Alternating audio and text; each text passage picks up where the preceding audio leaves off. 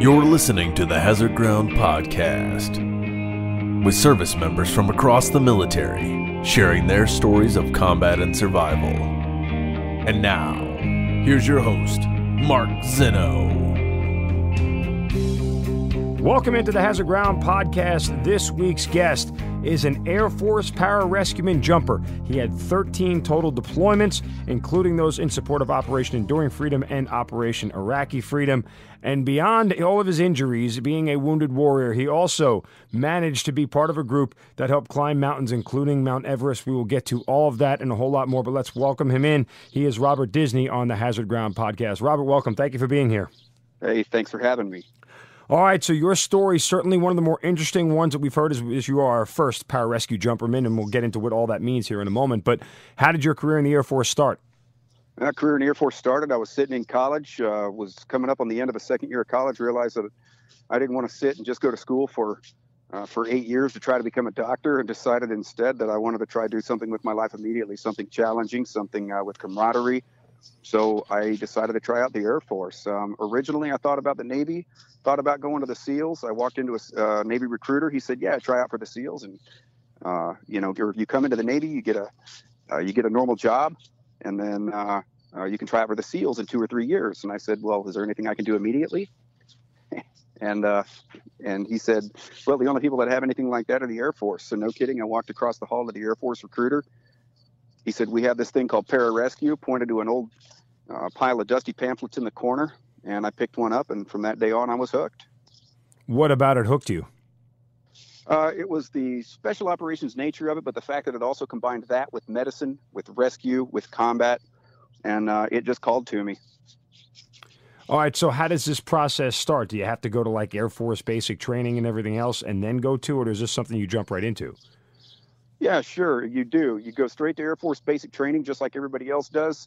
Um, you can either come in guaranteed pararescue, where you take the test prior to basic training, uh, which I did not do, or when you're in basic training, they bring all the men in. At the time, it was all the men, and they brought them in and set them down in front of a TV screen, and they showed a video of pararescue and combat control training, uh, Air Force Special Operations Career Field training, and uh, they asked if anybody would like to try out. And your second week of basic training, you would go over and you'd take the physical aptitude and stamina test or the PASS test, a grueling physical three hour test to determine whether or not you had the physical means to try out for pararescue or combat control. Um, as soon as you graduated basic training at Lackland Air Force Base, you went immediately into the pararescue indoctrination course at Lackland also, um, you stayed there for 10 weeks. Uh, I went through a course where I started with 86 people and 10 weeks later graduated six. Wow. That's an attrition rate that's higher than the SEALs or special operations for the Army. It is actually. Unfortunately, I believe they have a better recruiting program, which ends up helping them produce more numbers uh, and get people prepared before they show up for the indoctrination or uh, through BUD/S, of course. Right. What makes it so difficult? I mean, obviously, when you talk about SEALs and special ops, the the level of tactics and training and everything else, you see guys get weeded out, plus the physical and mental stamina that they have to endure. But is that is that the same for pararescuemen? It sure is. Uh, most of what we see is we get, you know, you get world class triathletes, world class. Uh, we had an MMA fighter um, you get people who are in incredible physical shape, but the uh, being asked to step out of your comfort zone. I mean, when somebody's at a six minute mile or a 530 mile or a five minute mile, asking them to do a four minute mile isn't necessarily realistic. So that's not something people are going to do. But asking somebody who can swim 2,000 meters on the top of the water to hold their breath for 50 meters may be something that actually pushes them out of their comfort zone. So, in that way, you can take somebody with incredible physical uh, prowess and determine whether or not they have a, a, strong mental aptitude to not quit when they're pushed out of their comfort zone. It's interesting. I just I don't think a lot of people know about that part of the Air Force because typically it's not what's really advertised. You know, I mean, it's it's one of those silent things. And even in, in the past 15 plus years of war that we've seen, you don't hear a lot of stories about pararescuemen jumpers and, and what they do. And what is basically the job that you do? Yeah, sure. Well, first let's just talk about what a special operator is. Any of the special operations career fields, that your force recons, your Green Berets, your Navy SEALs, Air Force pararescue and combat control, those career fields are all people who are first incredibly physically fit, second incredibly mentally resilient and tough. Then you take them and you train them in basic combat skills. You take them from there and you train them to get anywhere through all the special operations infill and exfil courses, such as free fall, combat diver, static line, uh, the use of helicopters for air assault and for fast rope and rappel infills. Um, you teach them to do tactical infill through scuba. Now that you've taught, taken that person who's who's hard as nails, who is mentally resilient, and who can now get anywhere and fight, now you specialize them. Navy SEALs specialize, technically specialize in maritime operations and seek and destroy. Army Special Forces trains in unconventional warfare, in languages, in teaching indigenous populations. And then para, Air Force Combat Control uh, specializes in controlling aircraft over a terminal area and then dropping bombs on targets and also they're qualified air traffic controllers. So you got the destructive element of the Air Force Special Operations there, and then pararescue is the restorative element of special operations. A combatant, no different than a SEAL or a special uh, Green Beret, pararescue also does medicine and technical rescue. A pararescueman is a special operator specializing in personnel recovery through the application of technical rescue and medicine. Wow. Okay. So everybody's got their their head wrapped around that whole deal. Uh, when you finish pararescuing school or course, whatever it is, what year is it, and how old are you, and where are we in, in your life at this point? I finished the pararescue indoctrination course in February of 1997. Okay. I graduated then pararescue school, which is in Kirtland Air Force Base, New Mexico, in April of 1998. I immediately I finished school after two years of training, and immediately went to Moody Air Force Base, Georgia, with the 41st Rescue Squadron. So this is all happening prior to 9/11. Where are you when that day happens? 9/11. I'm sitting in Turkey, supporting the Northern No-Fly Zone in Iraq in Operation Northern Watch. I'm in a barracks, and I was actually in my room playing PlayStation or something, and one of my buddies walks in and says, Do you not know what's going on right now? So I wasn't even in the United States when 9 11 happened. All right. So what's the reaction? What are, what are all you guys saying? There was a room full of people standing around the TV uh, with drawn faces, mouths hung, hanging open, eyes wide. Nobody said a word other than the occasional ex- exclamatory expletive. Um, the Turkish government, the Turkish military at the base that we were at, actually did a great job providing us with personal security. We all retreated, of course, to the Tactical Operations Center where we monitored computers, monitored the news, and monitored the TVs for further action. Was anybody thinking at that point in time, hey guys, we're going in, we're going to war now? Absolutely. We knew we were. So was there was there a sense of excitement about that? And I use the well, term excitement loosely because we, we talk about this all the time on the podcast when people were where they were on 9 11, what the reaction is, Robert. And it's just a sense of, you know, some guys t- uh, have a very business like approach, and a lot of other people, especially, you know, uh, guys who were younger in their military careers when it happens, you know, it's the chance to prove themselves that they get excited about. Of course. And military personnel recovery or combat search and rescue missions didn't come up very often back in the late 90s or even early 2000s. So the opportunity to go actually do the job that we're training for was something that appealed to me. Of course, everybody wants to prove themselves. A firefighter doesn't want to just do training all the time and never actually see a real fire or never save a life. That's what they train to do, and it's what they've been called to do. After all this happens on 9 11, you know you're going somewhere. How long does it take you to get to your first deployment, and where do you go? In my case, I didn't go to war immediately.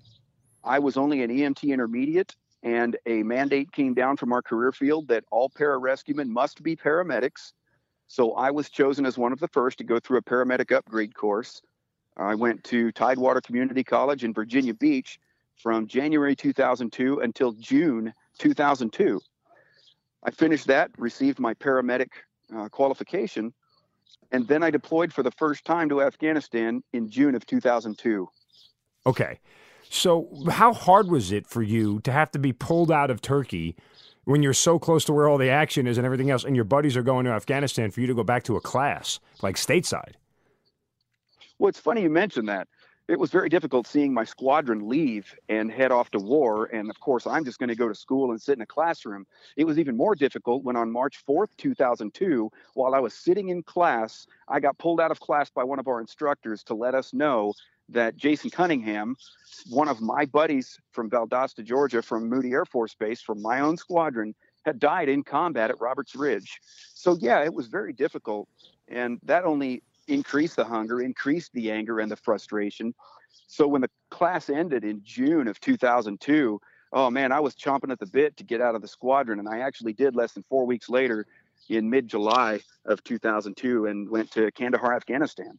Wow, uh, that's and for those who listening who aren't familiar with Roberts Ridge, uh, it's one of the more notable battles uh, in, in, the early part of Afghanistan. It was Takur Ghar is where the battle happened. Neil Roberts uh, was the first Navy SEAL killed in the War on Terror, and it's named after him, Roberts Ridge. Essentially, a bunch of Rangers uh, got trapped up on a mountaintop, and uh, there was several attempts to rescue them and get them out there as they were stuck in a firefight. Uh, and Neil Roberts, I, I, think if I'm correct on this, uh, he fell out of the back of a chopper uh, and was killed. And that's kind of the attempt to rescue him and get the Rangers out of there was this whole entire battle of Takur Ghar that lasted basically the better part of 13 hours. They were stuck on the top of that mountaintop. Um, but it's an, it's an incredible story, incredible documentation on for those out there who want to know. So finally, you get back to Afghanistan, you catch up with your squadron. What what is your mission when you get there? What are you told? Expectations? What are your feelings, thoughts, all those things? Sure. We had I had already done four deployments as a pararescueman supporting both HH-60s and C-130s in CSAR, enforcing the northern and southern no-fly zones of Iraq from both Kuwait and Turkey. So my experience so far with doing combat search and rescue was basically a whole lot of sit around and wait you know, you sit around right. and wait for a phone call to come in that never ever comes in. So you end up doing a lot of training, you watch a lot of movies, you work out a lot, you tan a lot, and you go to the desert and get big. And and that was really what we did up to that point. So going to Afghanistan gave me an opportunity to really see what this job was all about, man. Um, I was going to be sitting alert with HH-60s out of Kandahar for essentially the entire southern portion of Afghanistan, south and east, um, everything south of the Hindu Kush, because of course uh, when helicopters are heavy, they can only achieve altitudes so high. And if people don't know, the Hindu Kush Mountains in Afghanistan are 18 and 20,000 feet high, very enormous mountains. So we were limited in where we could go, but it was most of the southern and eastern half of the country. Okay, so what happens on your first experience of, of being a pararescueman? Sure. My first experience with combat search and rescue in Afghanistan, an actual mission, was flying from Kandahar late at night out to Orgun-E, Afghanistan, a small fire base out there, to pick up a uh, person, a Afghani soldier that had actually been injured and he'd been run over by a truck.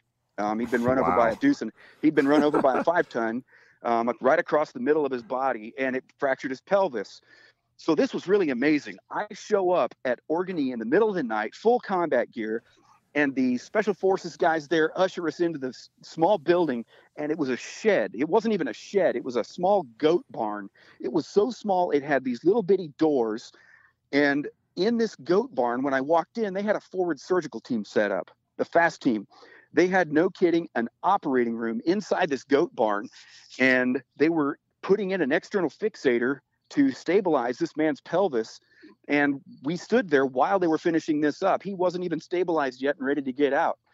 So we showed up, and of course, he's laid out on the table, and the X fix is in him, and the the doctor gives us a patient report of what's going on with him, and and so our job was to transport him from there over to Kandahar. Now, of course, this is just a standard CASEVAC or medevac type mission, just kind of a fob to fob transfer. But it was my first experience as a PJ actually treating a patient in the back of my helicopter who'd been who'd been injured in a combat zone. So it's a uh, so it is a experience I'll never forget.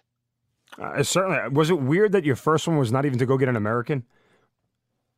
No, we knew we were there to do both um, host nation, and coalition forces. Okay.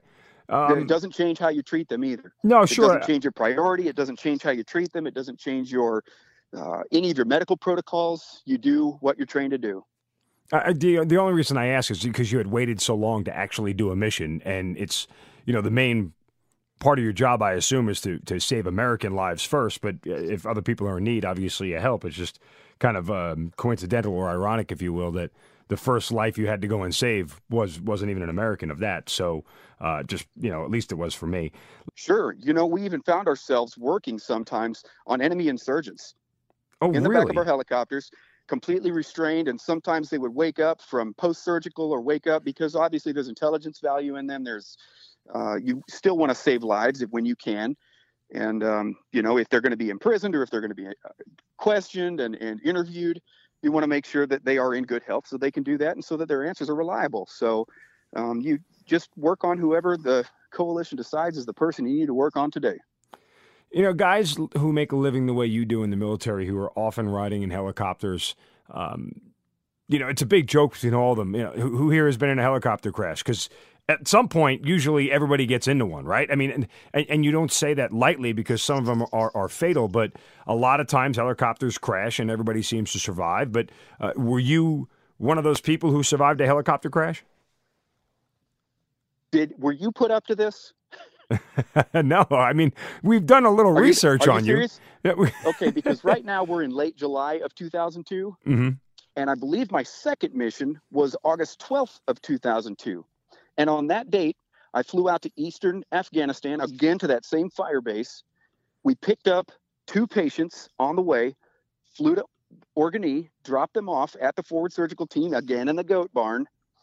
And then our home station ordered us to come home despite the long night. And as we took off out of that fire base uh, in an HH 60, I was in the second bird. We ended up crashing as we left the base. What was the reason for the crash? Well, there are a number of contributing factors to our helicopter crash. As we began to take off out of the base, we had just taken off, just taken on a full load of fuel, so we were heavier. We were up at above 7,000 feet, so we were at high altitude. It was a hot night, a summer night in Afghanistan, so the air was thinner. The barometric pressure was obviously lower. It was a it was a extremely dark night, zero illumination. So there were a lot of factors going against us. Top that off with the fact that the at the end of the shale uh, forward area or forward uh, area arming and refueling point, or the FARP site, at the forward the forward edge of it, there the rocks gave way to a foot thick of dust, and that foot thick of dust, because we were heavy and having to do a long uh, low altitude running takeoff. We were still low altitude and not very fast forward, still not out of ground effect, as we say, when we reached the edge of the FARP area and the dust completely surrounded the helicopter. So now you're in a huge dust cloud. The dust cloud is so thick that I couldn't see through it. The pilots looked down and the heads down display was actually down. It was one of the maintenance write-ups, but there was two of them. So anyway, so the pilot who took control, um, the heads down display was inoperable, so wasn't able to see any re- ground references. So now you're in an aircraft that you have no idea what its attitude actually is, what its altitude is, what its position is in relation to other things on the ground. So she tried to set it down, and in doing so, pulled it back I was sitting in the back left door facing to the rear with my body armor, my pl- back plate up against the forward edge of the troop door, scanning outside with night vision goggles on and, of course, full gear. And as we cleared our own dust cloud because we were moving back and left to about the seven or eight o'clock so fast that we cleared our own dust cloud, I could see the ground rushing underneath me from that direction and moved out of the door just as the left gunner called, Stop, left drift, left drift, stop, stop, trying to ask the pilot to correct.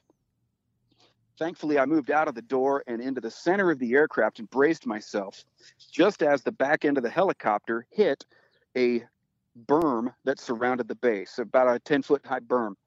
And when it hit that, it literally shut the door on the left hand side as it passed backwards over the first berm.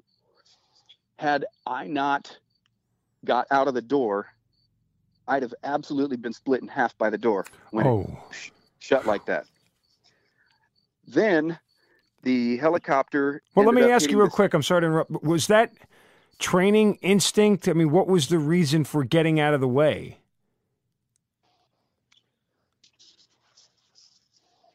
It was just a reaction.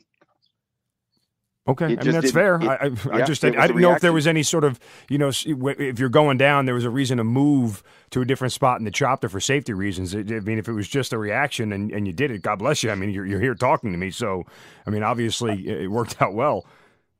I still to this day don't know why I did it. So th- that wasn't sure normal for you. Like normally you would have just stayed in that spot. Normally, I'm not in a backsliding left drift, so I have no idea what normal would have been in that situation. So I guess for me, normal is moving the hell out of the door when you're screaming back left in a helicopter at low altitude. So yeah, I uh, moved out of the door, moved into the center. Gunner calls left, stop left drift, and just as he did that, the back end of the helicopter uh, tail rotor made contact with the concertina wire fence that surrounded the fire base that we were on. Grabbed a hold of it. The helicopter lurched backwards and left and began to roll as it did. And I remember the feeling of the floor as it went from horizontal to 30 degrees to 60 degrees. And then I remember thinking, oh my gosh, we're gonna we're crashing. And then the whole helicopter started shaking violently. And I fell as the floor achieved a position so vertical. Uh, again, I fell obviously through the helicopter onto the door that had just closed that I had been on a few in a few seconds before that I could have been split in half by. And now I fell so hard my ass punched through the punched through the removable window on the left hand side. And I was underneath my buddy and underneath the Stokes litter and all of our kit. I was on the far left side underneath the helicopter, underneath correction, inside the helicopter, but underneath everything in it. And it just sat there as the blades all snapped off. And then the rotor head continued to try to chew itself into the ground as the helicopter set upside down. And it was the most violent and noisy and scary thing I have ever experienced. And I just laid there with my helmet pinned to the ceiling, which was now the floor, as it chewed its way into the ground. And I honestly laid there and thought to myself, here it comes. It's going to explode. We're going to die. And I just laid there and waited for it to happen. There wasn't anything I could do except wait it out. The pilots, thankfully, went for the uh, emergency shutdown procedures and were able to reach it and reach the controls, shut the helicopter down, and it stopped moving. And when it stopped moving, the air was so thick with dust that it was like being underwater. My night vision goggles had been knocked off, so it was completely black. I couldn't see anything. And it was dead still, incredibly still. And I couldn't even hear myself breathing. And then I heard my teammate, my team leader, yell out, Is everyone okay? And one or two people might have said, "I- I'm okay. And then he said, Sound off by crew position. And saying something like that makes people think with their minds instead of with their hearts or with their feelings. Right. And everybody sounded off by crew position. So we knew everybody was okay, all six of us. The pilots, of course, were suspended in their seats by their harnesses and they're suspended upside down. So the uh, gunner and flight engineer ended up getting out, getting while my team leader got up on top of the helicopter. I was tangled up in a com cord and was unable to get out. So the flight engineer helped me escape, escape the aircraft egress. I climbed up on top of the helicopter with my team leader, and there was a moment there. There was a moment where I saw a kind of a goofy, talkative, um, sarcastic kid turn into a fantastic team leader. And he was kneeling on top of the helicopter, had just pulled the pilot's door open. The other helicopter was about to land near us. And he got on the radio with complete calm and said, Do not do not land where we are. Land over on the FARP side. Everyone here is okay. The danger of brownout is too high. So we pulled the pilots out of the out of the hulk of the helicopter, and we all got out. And the about that time, the SF guys from the fire base, of course, had heard this deafening noise at two o'clock in the morning, and they'd all been woke up and came running. And they showed up in trucks and on foot, and with medical kits and with backboards, ready to, expect, expecting to uh, remove a bunch of bodies from a helicopter. And there we were, the six of us, standing there in a small group. So it was a it was a true blessing the way everything worked out. I, I can't even comprehend the finite uh, chances of six people in a crash of that nature, all being able to walk away under their own power. Like not a broken leg, not not not a, a displaced hip, nothing. Like everybody was able to get up and walk away of their own power. We were beat up. We had some cuts and scrapes on us. Nobody lost a limb. I wasn't split in half. and the helicopter didn't blow up. Did did that experience ever make you question continuing your career in the path that you were on? It absolutely did. That was August 12th of 2002. And I was coming up on a reenlistment. I had enlisted the first time for six years. And that was uh, starting August 28th of 96. So we're now about three weeks out from the date that I could technically either reenlist or just extend to stay in a little bit longer to finish out the deployment. I gave it a lot of thought, did a lot of soul searching, talked to my friends, talked to my family. And believe it or not, uh, just a week and a half later, I reenlisted for another four years in the Air Force. Wow. Just after a helicopter crash. Yeah. No reservations, huh? No, none at all. So, so you survived a helicopter crash, uh, and, Yep. and you've reenlisted, and I, I assume that because you're in a combat zone and the nature of what has gone on there, that things didn't get easier from there on out. No, man. So let me tell you what happened after that. So I get a couple more combat missions and I end up heading home in, I believe it was probably early October of 2002. Yeah, 2002.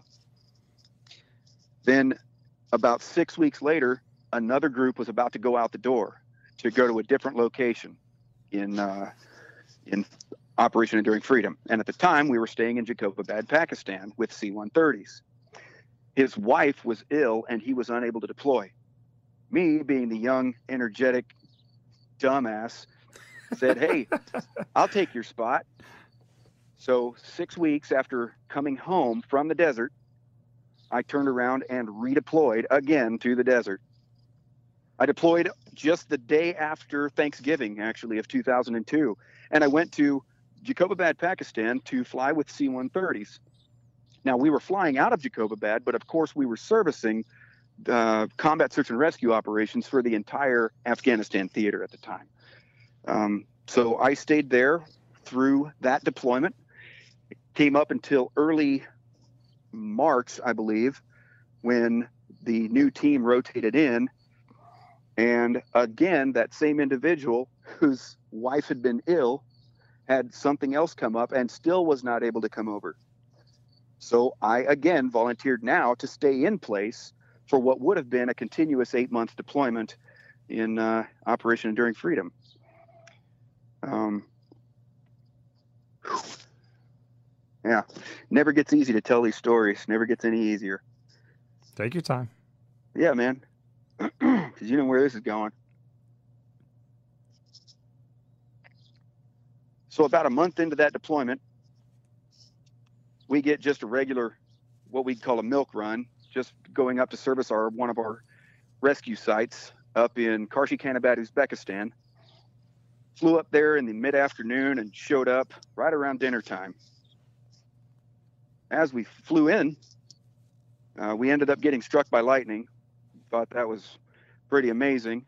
Wow. I checked out the airplane. Oh yeah, it was amazing. Being on an airplane and there's this loud flash and an amazing bang, and uh, the pilots check all the systems and everything, but the plane seems to still be flying. So we land in at Karshi Khanabad, Uzbekistan, check out the plane, everything's fine, and we all bail and go to Chow. thinking that we're going to have a couple of hours. Well, you know what I'm thinking at this point in time from you? I've survived a helicopter crash and a lightning strike. I probably should play lotto as soon as possible because your chances of hitting are a lot better than the two experiences you just had. yeah, you'd think that. so I so we land at Karshi Uzbekistan, go to the chow hall. I'm standing in the chow hall, and I'll never forget this about that chow hall. Remember, now this is only a year and a half after 9 11. And they're on the ground is a four by eight sheet of plywood, a little memorial board that somebody had built. And it said, November 11th, less we forget. Not lest, less we forget. So apparently somebody had probably complained about it because I remember that night it had been removed and put aside. So it made me happy that the whoever the idiot was that had painted that thing um, ended up getting it removed. So standing in line, and our flight engineer comes in and says, "Hey guys, we got to go. We got a mission." Just as I'm stepping up to the chow line, naturally. So I thought MREs again. Here we go. I go rushing out to the plane, our team leader and our commander end up going into the tactical operations center to receive mission details while my teammate and I went out and set up the uh, SATCOM radio so that we could listen to what was going on. Here's the scenario. Somewhere south of Mazar-e Sharif, Afghanistan, in the basically in the middle of the Hindu Kush, is a boy and a girl who have fallen down a hill. And so naturally, we started calling them Jack and Jill uh, right off the bat. Right. So Jack and Jill both had some kind of awful injuries, and it was a zero illumination night. It was low cloud cover. There were storms in the area. It, of course, was uh, you know going to be dark, super dark out there, and because it was right in the middle between Kandahar and uh, Kandahar and K2, which is where we were located, the HH-60 commander out of Kandahar, who commanded both sites, was flying that night. And I don't know if it was bad judgment or an error or just arrogance, but he decided to fly the mission himself out of Kandahar.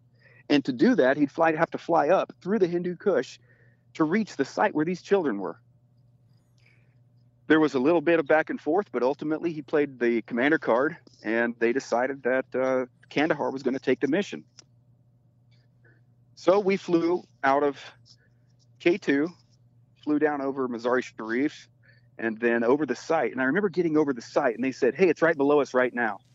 And I'm sitting in the back of the C-130 and sitting in the forward right scanning seat, and I look out the window, and I've got my NVGs on, and I can't even pick out the ground. Now, if you haven't worn NVGs, you don't know what it's like when it's really, really dark. It's not like just being in a room and you can see everything like you see on TV. It's so dark that the uh, all, every single pixel in the NVG tries to pick up light, and sometimes it does so in error, and they just scintillate. They sparkle with with all kinds of craziness, and you can't make anything out. And that's what I was seeing. I couldn't even see the ground, and we were only at 400 or 800 feet pretty low. So I knew that it was going to be even more challenging for the helicopter who flies at even lower altitude, especially at that high up in the mountains.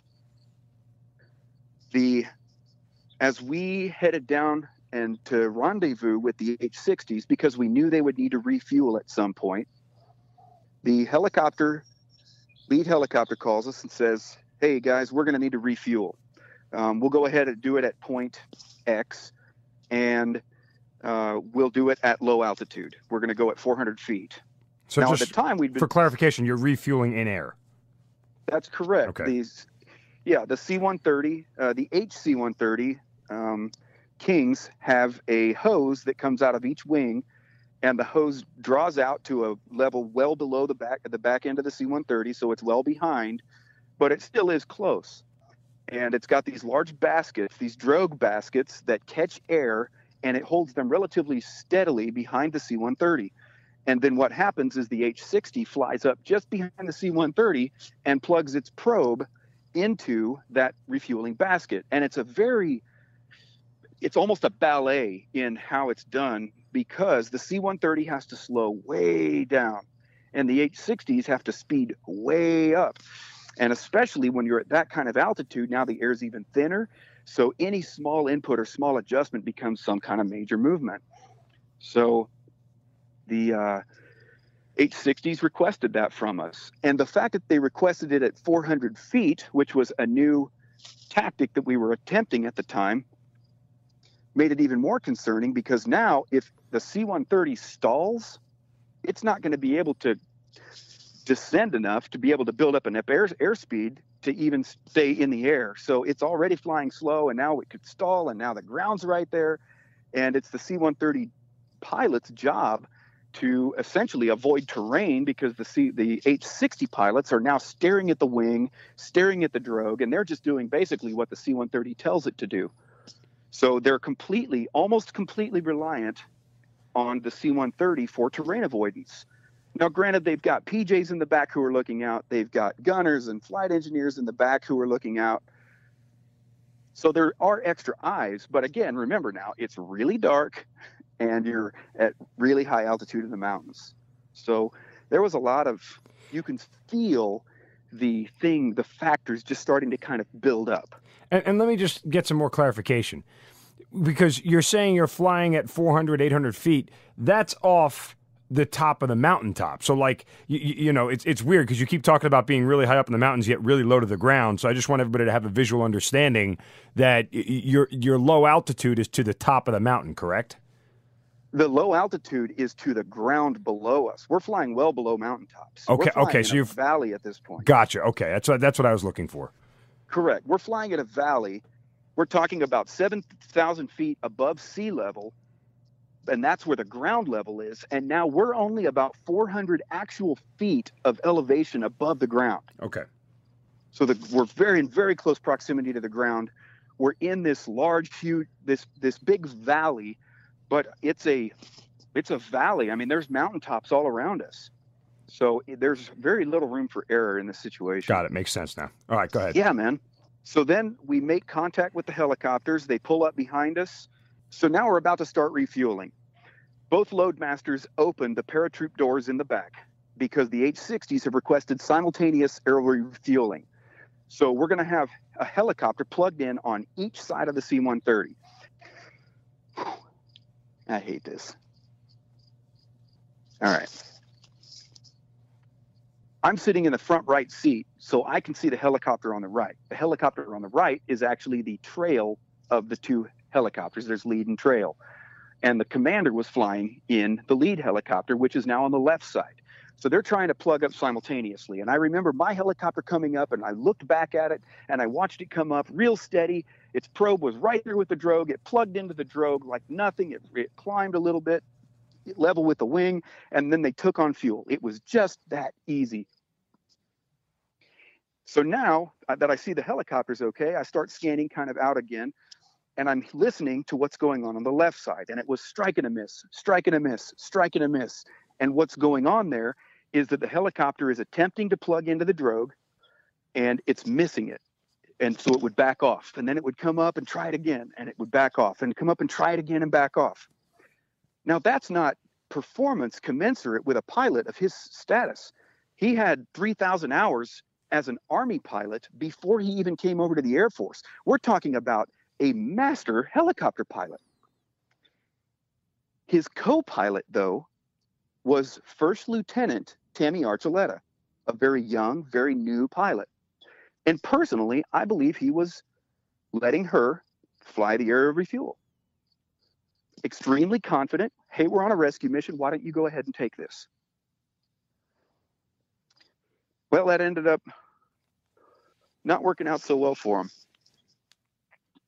the C-130 called out that we were getting ready to take a left-hand turn in the aerial refueling track. So we had reached the end of essentially where the nice straightaway is, and we were going to make a turn to turn around and go back in the opposite direction.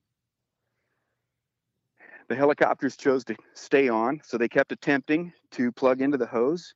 And about halfway through the turn, the helicopter on the left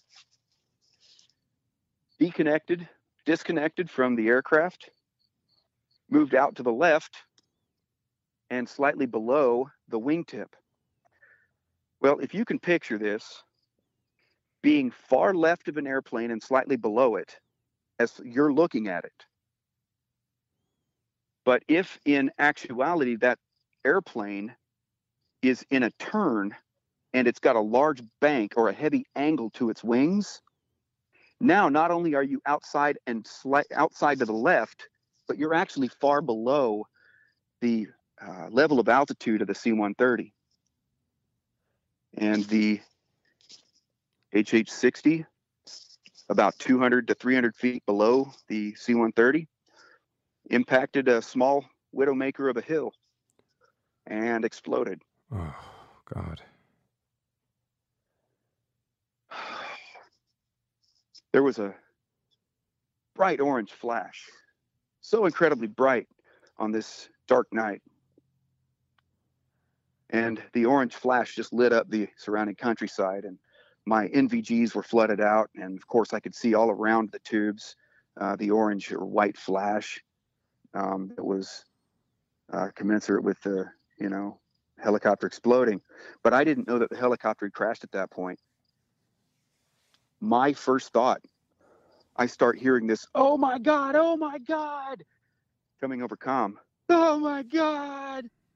And it was the sound of absolute, complete loss, sorrow, despair coming from the loadmaster who was in that open door watching that helicopter as it crashed. Oh, Now, what I thought, because nobody had said crash yet, was that one of the helicopters had just been taken out by a SAM, a surface to air missile. right. I thought that was an explosion of a bird actually on our wing. And my mental image was that we were about to be engulfed in flame, and I was, again, now I was going to die.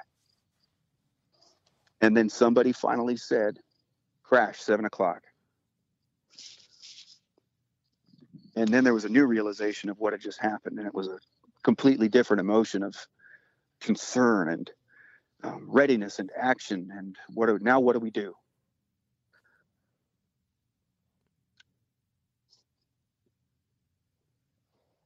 And as I remember it, everything was completely silent in the C 130 that night. It seemed like it was silent for a long, long time. And we continued in our track and we turned around. And what I was unaware of is that the radio operator was working his butt off. Everybody in the plane was working their butt off, um, doing their jobs, keeping the aircraft flying. We're talking on the radio, calling in aircraft, letting people know what had happened, relaying to the other helicopter. Instantly, the trail helicopter uh, went and landed um, just over the top of the hillside from where the helicopter was on the ground, the crash site. And they did so in a position where they no longer had line of sight with um, with where the crash site was. So when the PJs got out, and also their left gunner actually got out of the helicopter to run up over the hill and down to the crash site.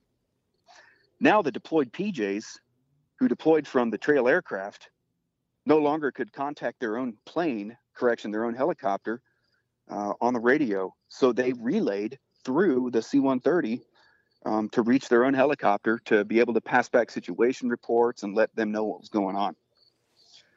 Um, they reported very quickly, the lead PJ on the ground, PJ Matt. Matt reported, uh, hey, we've uh, found two of them and we're not going to stop looking until we find them all. Very, very calm, very stoic. And then uh, we called back a few minutes later and asked for a situation report. And he said, uh, We found three of them now. And uh, be advised, there appear to be vehicle lights approaching from a mile to half a mile out. Now, vehicle lights approaching a mile to a half mile out doesn't take very long to reach you even in the mountains and rugged terrain, it's not going to take that very long. So we relayed that information back to the Joint Special, or correction, Joint Search and Rescue uh, Center, who is who were located at the time in Al Udeid, Qatar, far, far away, Right. but a cell who does nothing but coordinate search and rescue in the area of operations. They relayed back almost immediately there are no friendlies in that area. Egress immediately. So we relayed that information to our guys on the ground, and they radioed back very quickly with uh, completely out of breath and clearly running because you could hear the stuff jangling all over them. Uh, roger that. We're returning to the helicopter now.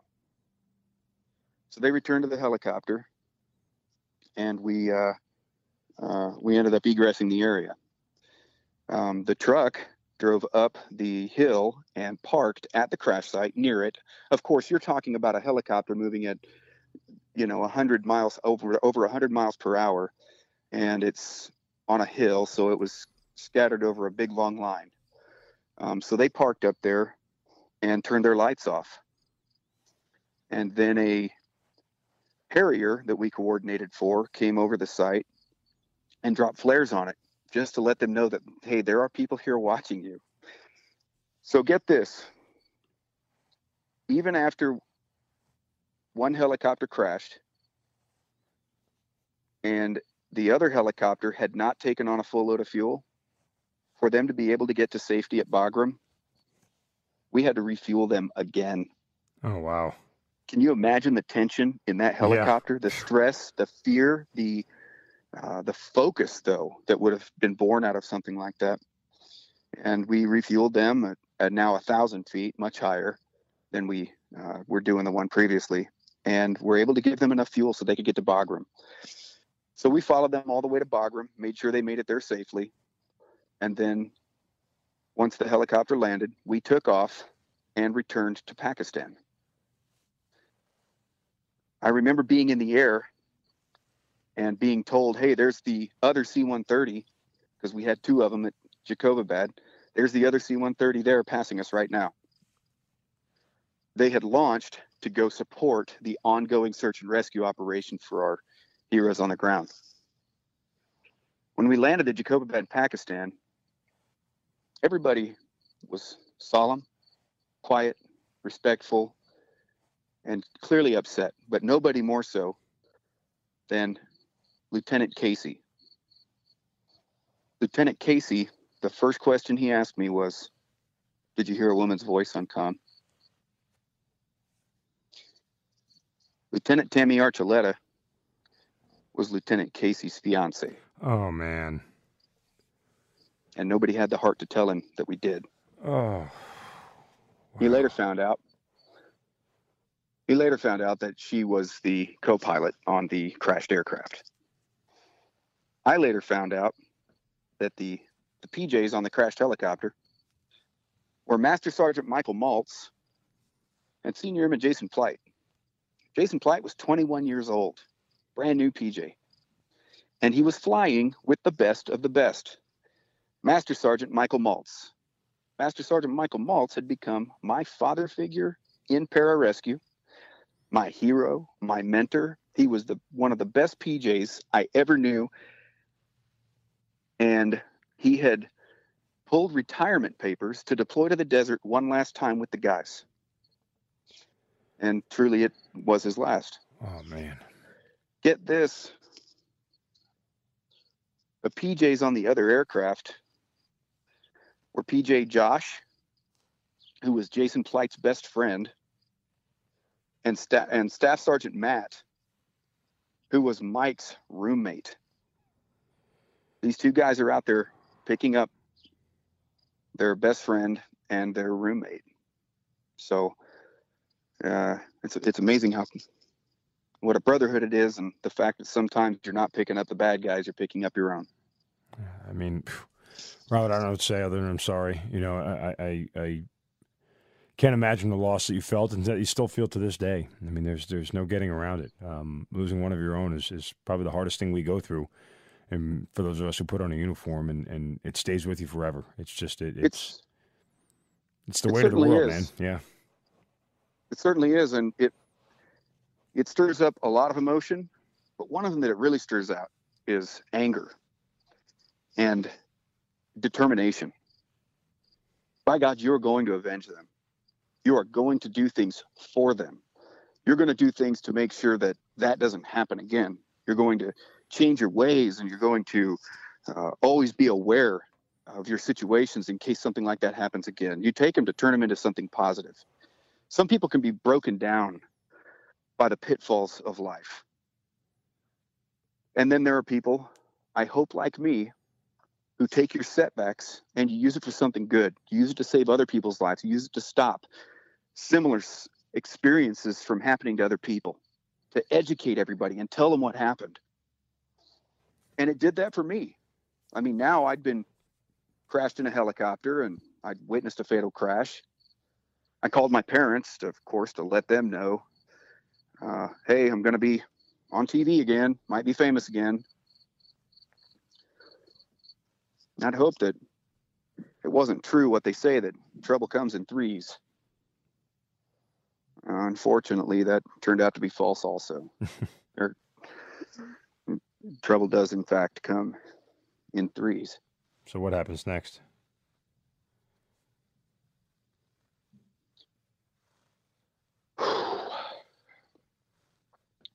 Four weeks later, I'm in, uh, still in Pakistan,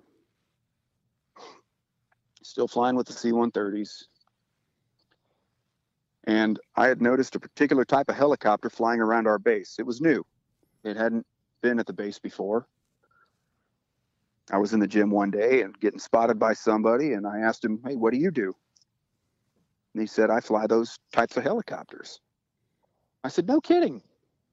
I didn't even know we had those here. And he said, Hey, yeah, you know, and as we got to talking, as a whole lot of military stuff happens, you talk to somebody who knows somebody who knows somebody, or you just say, Hey, let's try something together. And it turned out that we both had services that the other could use. So we went out one day and looked at their helicopters, and then uh, they asked us to, uh, if we would want to go out with them on a upcoming mission. Now our team commander in place knew that he had two teams, one that was always on and one that was always off. And the date that these guys had the mission planned turned out to be the day my team just happened to be off. So he said, Absolutely. Yeah, let's do this. Now, he had experience working in a uh, kind of a secretive or- organization or secretive world. And of course, they had done some interesting things there. And he decided, hey, why don't I give some of my own fellows an opportunity like this? It wasn't illegal, it wasn't immoral, it wasn't unethical. It was something that was completely in his scope to have us do. We were qualified to do it. And we were qualified to operate with those people. So he said, absolutely, let's make this happen, man you know, at that point, I felt I was at the height of my career. I was, I'd got myself in great shape. I'd been in the desert now for eight months out of the last nine. Uh, I had a bunch of combat experience and missions under my belt. Um, it was uh, the weekend of Good Friday. Actually, the day I, the day that uh, we went out on the mission was April 18th, 2003, and that was Good Friday. Just three days prior, I'd thrown a birthday party for a uh, C-130 navigator, navigator, sorry, a friend of mine, and um, uh, you know things were things were really going well. And I remember we played soccer every day around three o'clock, and at lunch that day, uh, one of my friends that I played soccer with said, "Hey man, are you going to be at soccer today?" And I said, "No, no, I'm going out to do something cool." They said, "Oh, what are you doing?" I don't know to this day what made me say it, it's not a phrase I've ever said before. I said, We're going out to pick a fight. a few hours later, I got on board this helicopter with my three man team. There were a couple of other folks on the helicopter with us, but they were uh, they were crew. And uh, we took off out of Jacobabad, Pakistan in the afternoon. I remember being hot, so incredibly hot. And as we flew out of the base, this was my first time flying out of that base in a helicopter because I was there with, of course, fixed wing aircraft. I remember how hot the air was blowing through the back end of the helicopter. And it just felt like a like a blow dryer on you. There was no water in it at all. It just blew the blew all the water right out of your body It sucked the moisture out of you and it chapped your lips and um, the ground below was kind of farmland and you know mud brick huts as uh, common to that area. And yet, as we flew on for about 90 minutes, the farmland gave way to some more arid land, and then uh, some desert, and then there was some nomads out there with some camels or sheep. And then I remember there was a canal, and after the canal, absolutely nothing, lifeless, rocky, austere. It was like being on the surface of Mars or being in hell. And the uh, then the mountains, uh, we hit the mountains, and the helicopter proved itself very powerful, very capable. Picked us up over the mountains. And we flew through this rugged terrain for maybe another half hour or so. And I remember looking out the right side as the pilots relayed back to my team leader, hey, it's out there at the two o'clock. So I look out the right side of the helicopter and forward, saw a small plateau below some rising terrain. And right in the middle of it, I looked and I saw three or four people standing out there. Of course, they were wearing the local garb, wearing caftans or or long uh, what we call man jammies, and uh, standing out there in a small, tight group, like as you would if you were standing with two or three of your buddies uh, having a conversation or over beers or maybe around a campfire. And this is the middle of the day. And I remember one of our mission parameters was if there's anybody out there, we won't land. We won't go in if we see anybody on the way in. So I turned to my team leader and I said, "Hey, hey, there's there's people out there. There's people out there." And he gets up and kind of moves forward, and I, you know, believe that he'd gone forward and told the pilots, which apparently he'd worked his way up there to go relay that. And then I looked back to the right when the site was at about the four o'clock position, and there was nobody out there. It appeared they'd scattered or left Unfortunately, it turns out they'd probably gone to take their positions. The helicopter made a right hand turn, real hard bank. It was amazing how powerful this helicopter was. Then the nose pitched up really sharply. The tail dropped below me. As I looked out the back, I'm looking almost straight down at the ground as the helicopter's almost standing on its tail, burning off burning off airspeed as it works its way down to the ground. And I remember the helicopter beginning to settle into place to uh, to land, and I heard a pop. And I looked around the helicopter to see if anybody else had heard what I'd heard. I'd been flying on H-60s for the last uh, for 90 of the last 90 days of the last 180 days and uh, I thought maybe we had punched some flares. Sometimes they go off from various factors. That's what it sounded like big, loud pop. Then I heard a second one that was clearly a snap and not a pop. And there was daylight coming in from the left side of the helicopter, and I instantly knew what it was. I recognized it as gunfire. It was small. It sounded like small arms fire. Mm-hmm. I raised my rifle raised my rifle to my cheek and I yelled, Hey! Everybody in the helicopter looked at me and I pulled the charging handle of my rifle, my M4, to chamber around. Others started going for their weapons and doing the same thing. Realized that we were going into an ambush and into combat, and I expected to be on the ground in no time in a firefight. Then all hell broke loose.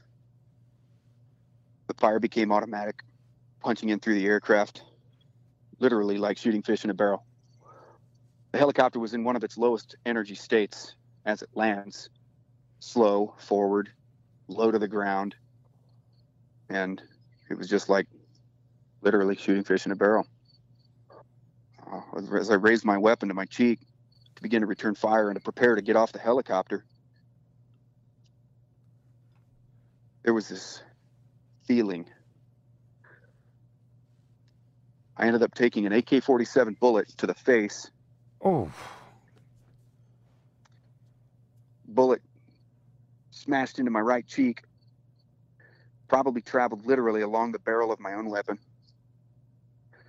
Smashed in through my right cheek just about an inch and a half below and slightly to the right of my right eye. Cut a path diagonally down through my face because it was coming from basically straight forward. Mm-hmm. Snapped my ear canal, then chewed its way through my neck,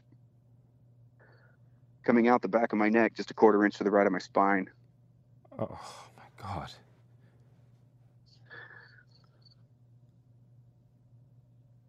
I felt two sensations. Number one was like Mark McGwire had just uh, teed off number 70 on my face with, a, with a baseball bat, Louisville Slugger. So there was a point pressure that I knew I'd been hit in the face.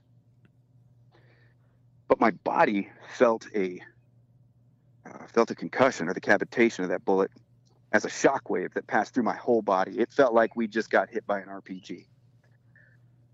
So in my mind, all hell is breaking loose, and we're in a massive, massive firefight and in a massive engagement.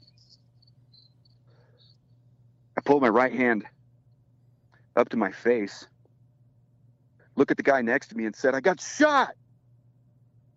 And he, with his weapon raised, is screaming at me, Shoot back, shoot back. The bullet hit me so hard that, and with the massive blood loss that happened from a severed jugular vein, I began to pass out, but stayed in the game.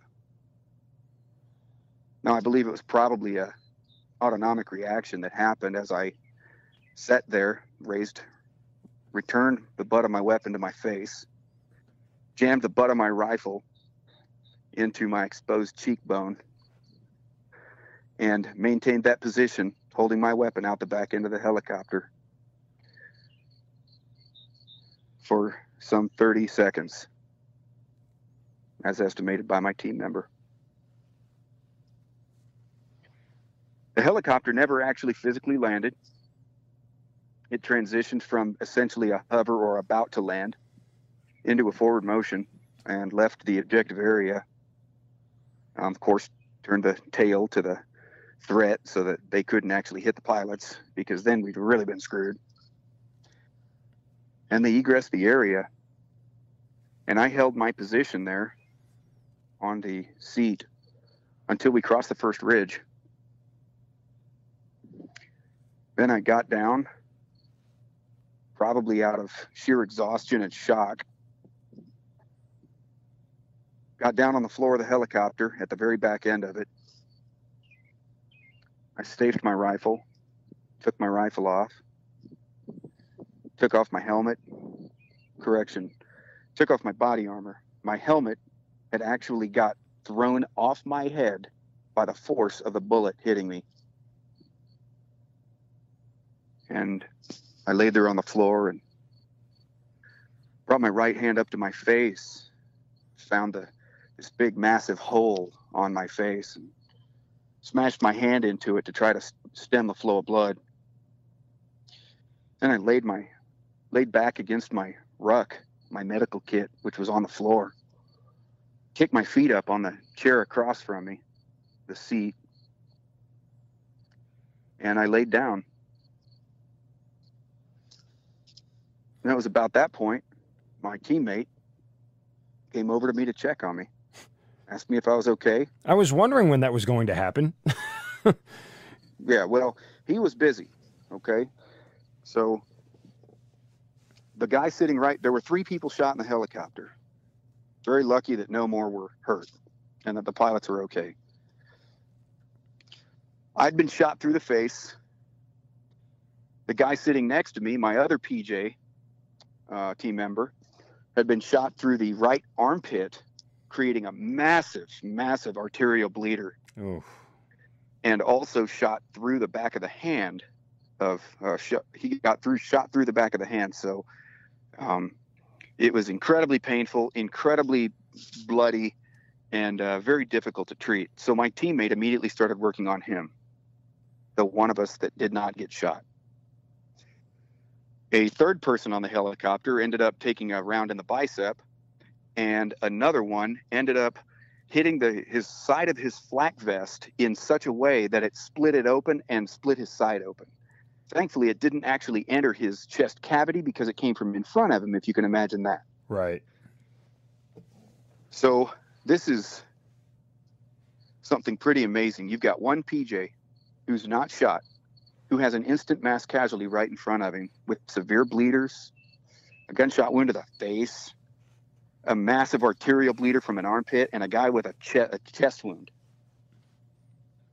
So he, he had his work cut out for him. Yeah. Okay. But now it makes sense.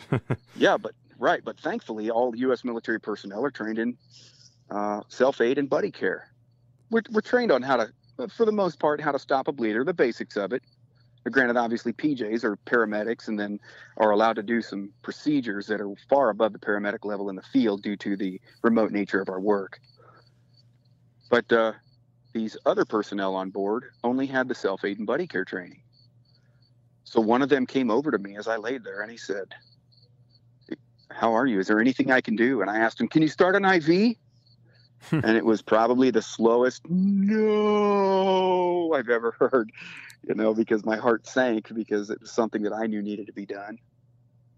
But um, the adrenaline and the surge of it from this had made my mouth go dry. And I asked him for some water, and he gave me his CamelBak so I could sip some water.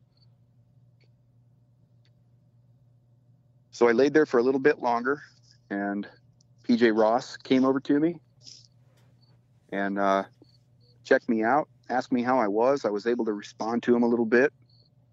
And he took three rolls of gauze and literally stuffed them in my face. Then he repositioned my hand to stem the flow of blood so that because I had my hand actually inside my face instead of just on it. And went back to working on the other guys. He came back a little bit later, put a different bandage on it, a big, huge pressure bandage that has these long, uh, long streamers that you use to tie it, usually around a belly or around a back or around a thigh. But this is around my face. And he only barely tied them off. So now there's about 10 feet of streamer hanging out the back of the helicopter, holding, you know, onto my head. And he says it was one of the most surreal moments looking back at me sitting there slumped over with these streamers flying off my head out the back of the helicopter. What took us 45 minutes to get to the objective took 27 or 28 minutes to get back. Oh, okay. They really pushed it up. They ran the engines up to 100 and, you know, probably 120 percent, and uh, actually just got us back. And we landed on the tarmac back at Jacobabad, Pakistan, where we had taken off from.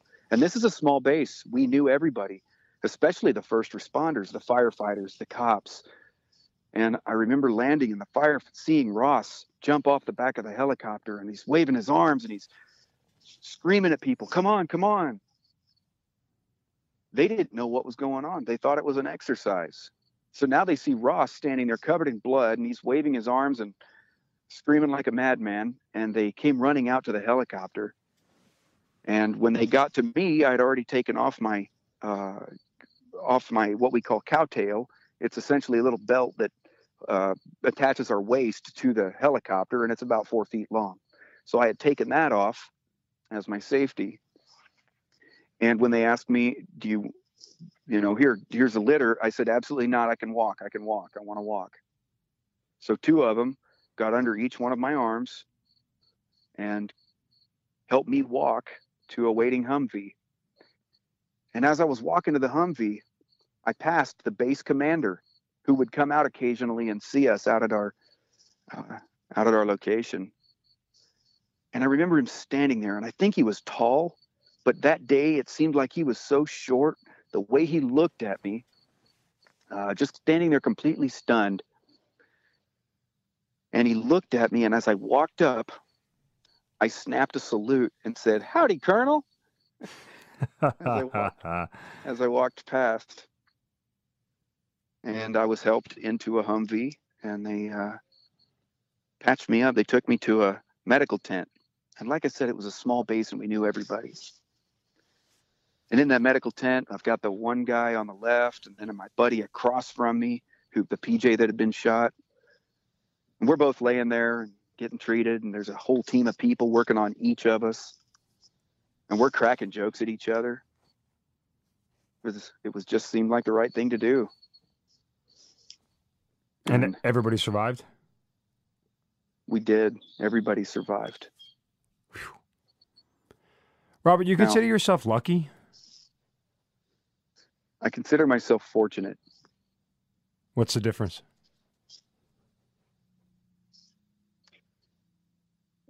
Luck, I see and think, is something that is left up to chance. I think that luck is not what you do with it. Fortunate has as its root word fortune. Fortune implies implies wealth, it implies success, it implies great things. I'm not lucky, brother. I'm fortunate. Fair explanation. Perfectly worded, too. I mean, it's, uh, you know, uh, again, helicopter crash, lightning strike, uh, witnessed a fatal crash and shot in the face. And that is good fortune that you're still sitting here talking to me, bro. Are you ready? Yes.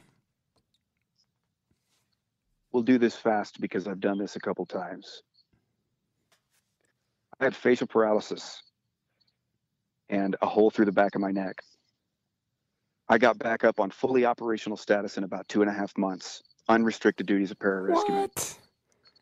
In September of 2003, just six months after I got shot, five months, on my first parachuting jump back on status, I broke my right arm on oh. landing. Oh, Okay. January of 2004, on a static line jump, I got one of my teeth knocked out and ended up getting a bridge put in.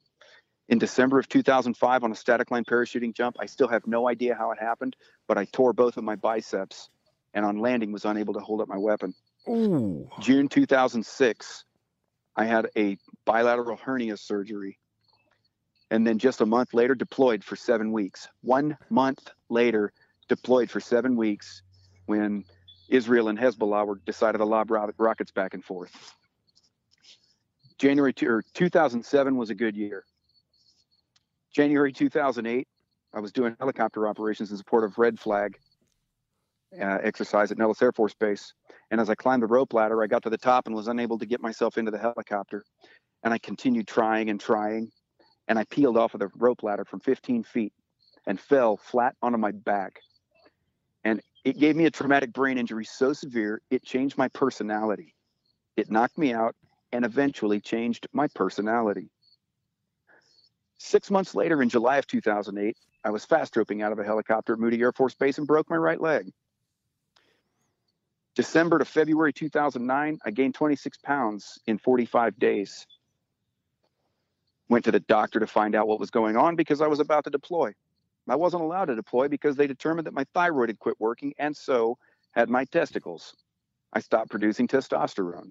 So I began getting medicated for both of those. In 2010, I deployed. And when I came back from that, I had faci- facial scar revision surgery and an otoplasty on my ear to have my ear repaired. Six months later, in December, I went in for another round of reconstructive surgery. 2011 was decent. 2012, I tore my right rotator cuff on a parachuting jump. And instead of receiving an immediate MRI for it, I was given an x ray, which showed nothing remarkable. I could not lift my arm over my shoulder level for eight months and finally had surgery at the end of November in 2012 to repair my rotator cuff. In 2013, after returning from Mount Everest, my ex decided to leave me for a happier, younger, healthier man. We divorced in 2014, just as I made E9. Summer of 2014, I tore both of my calf muscles doing box jumps. 2015, I deployed to Iraq. January of 2016, after years and years of difficult sleep, lethargy, fatigue, depression, anxiety, I finally decided to get a sleep study to determine what was going on with my sleep. And they, the doctor determined that I had something, well, unique. Plenty of people have apnea. When they go to sleep at night, they stop breathing. And usually it's a result of a of a swollen throat collapsing on itself. But there's also central apnea. And central apnea is when the brain does not send a proper signal to the diaphragm to breathe. That usually happens when people are asleep. What was strange about mine? What it was happening when I was awake.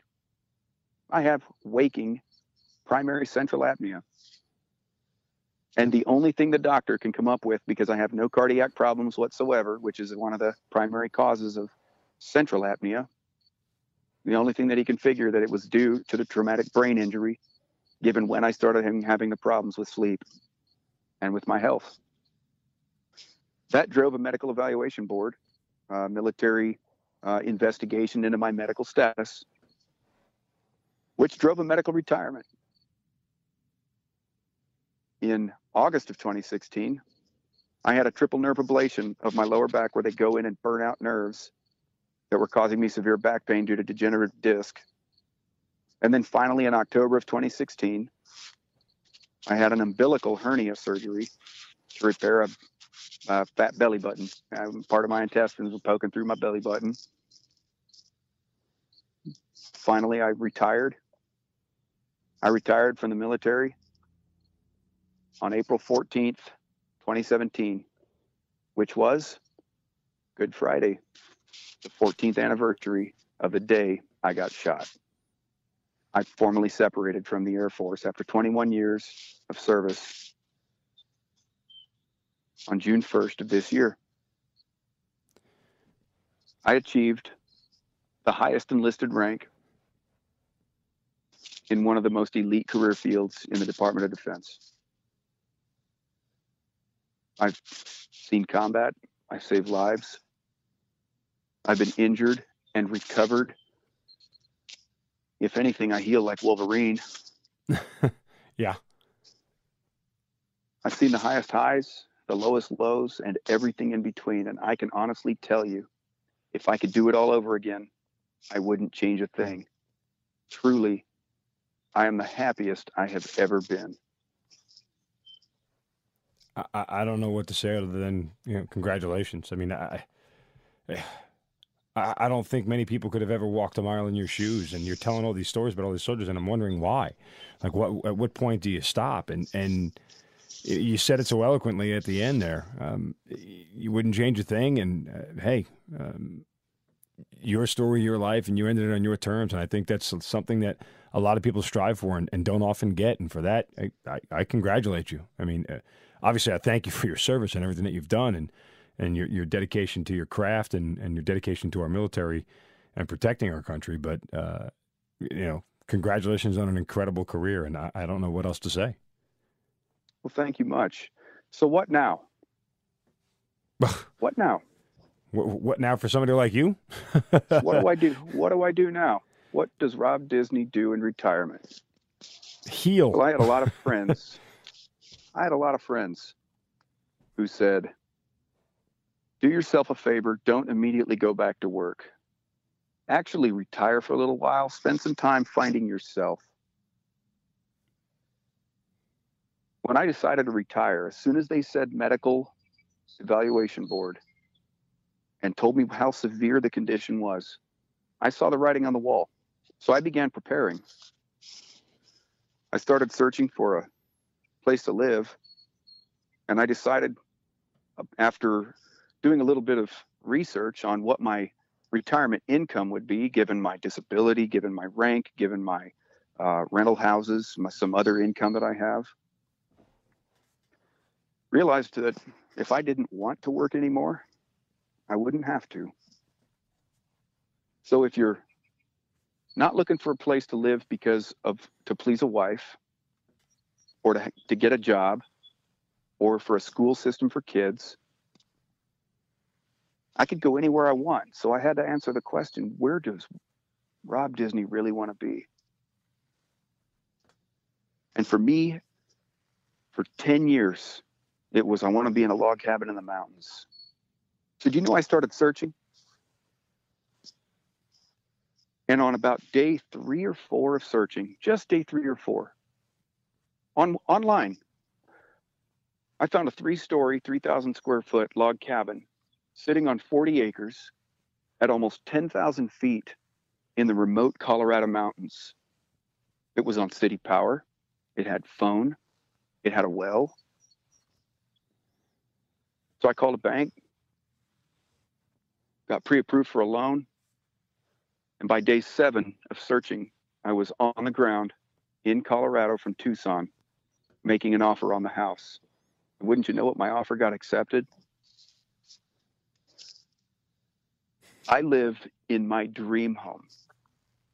And I want to tell you how I did it. Because I did not just simply live without a plan. I always knew the day would come that I would have to take off the beret and the uniform, and that I would have to have something that I could do after the military. All you have to do to be able to retire comfortably is know where you are, know where you want to be on an actual timeline that's realistic, and create a plan that gets you there. Now, the hardest part about that plan is that you then have to live every single day with the end state in mind. That's the hard part. That's the part where people fail. Anybody can create a plan, but living by it is something very different. People invest in whatever they want. For me, I chose real estate. I chose to learn about it and I chose to do it. And now I have I- income coming in, passive income from rental houses, houses that I bought along the way. But whatever somebody chooses to try to invest in, all they have to do is learn about it, study it, read books on it, talk to somebody who does it and knows it and is an expert and is successful in it. And you too can get there. Once again, Another powerful Yeah. words. You know, just Thanks, in- in- inspirational. I, I- I just the other thing I chose to do while I was in was that again, I knew that all of my pararescue skills didn't mean anything on the outside, not collectively. Individually, yes, I could go work as a paramedic, or I could go work at a shooting range, or I could be a skydiving instructor, or I could be a scuba diving instructor. But I couldn't take all of that and put it together into one equivalent to pararescue. So I knew that if I wanted to do something, and if it was because my body would give out, I'd need to have something else, something I could do, something that was mine. So I pursued higher education. I got a bachelor's degree in Homeland Security with a concentration in counterterrorism. And then in the process of doing that, I discovered cyber terrorism and became incredibly interested in it and decided to pursue a master's degree in cybersecurity. So if I want, I no longer have to do something that uses my body and gets beat up the way I did for the last 21 years. I have something now that I could do from my home. I've been offered a job doing counter human trafficking from my home over the internet. Now, as I said, I don't need a job right now.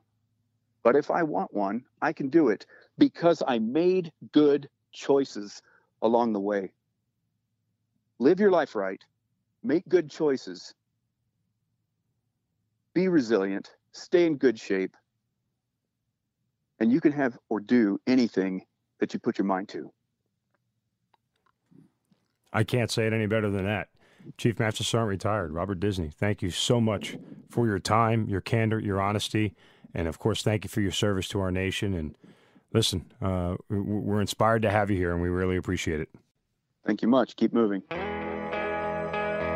You've been listening to the Hazard Ground Podcast, hosted by Mark Zeno and produced by Matt Pasquarella. If you have an interesting story to tell and you'd like to be on the show, send us an email at hazardgroundpodcast at gmail.com. And if you like the show, don't forget to subscribe, rate, and review on iTunes. Thanks for listening. We'll see you next time.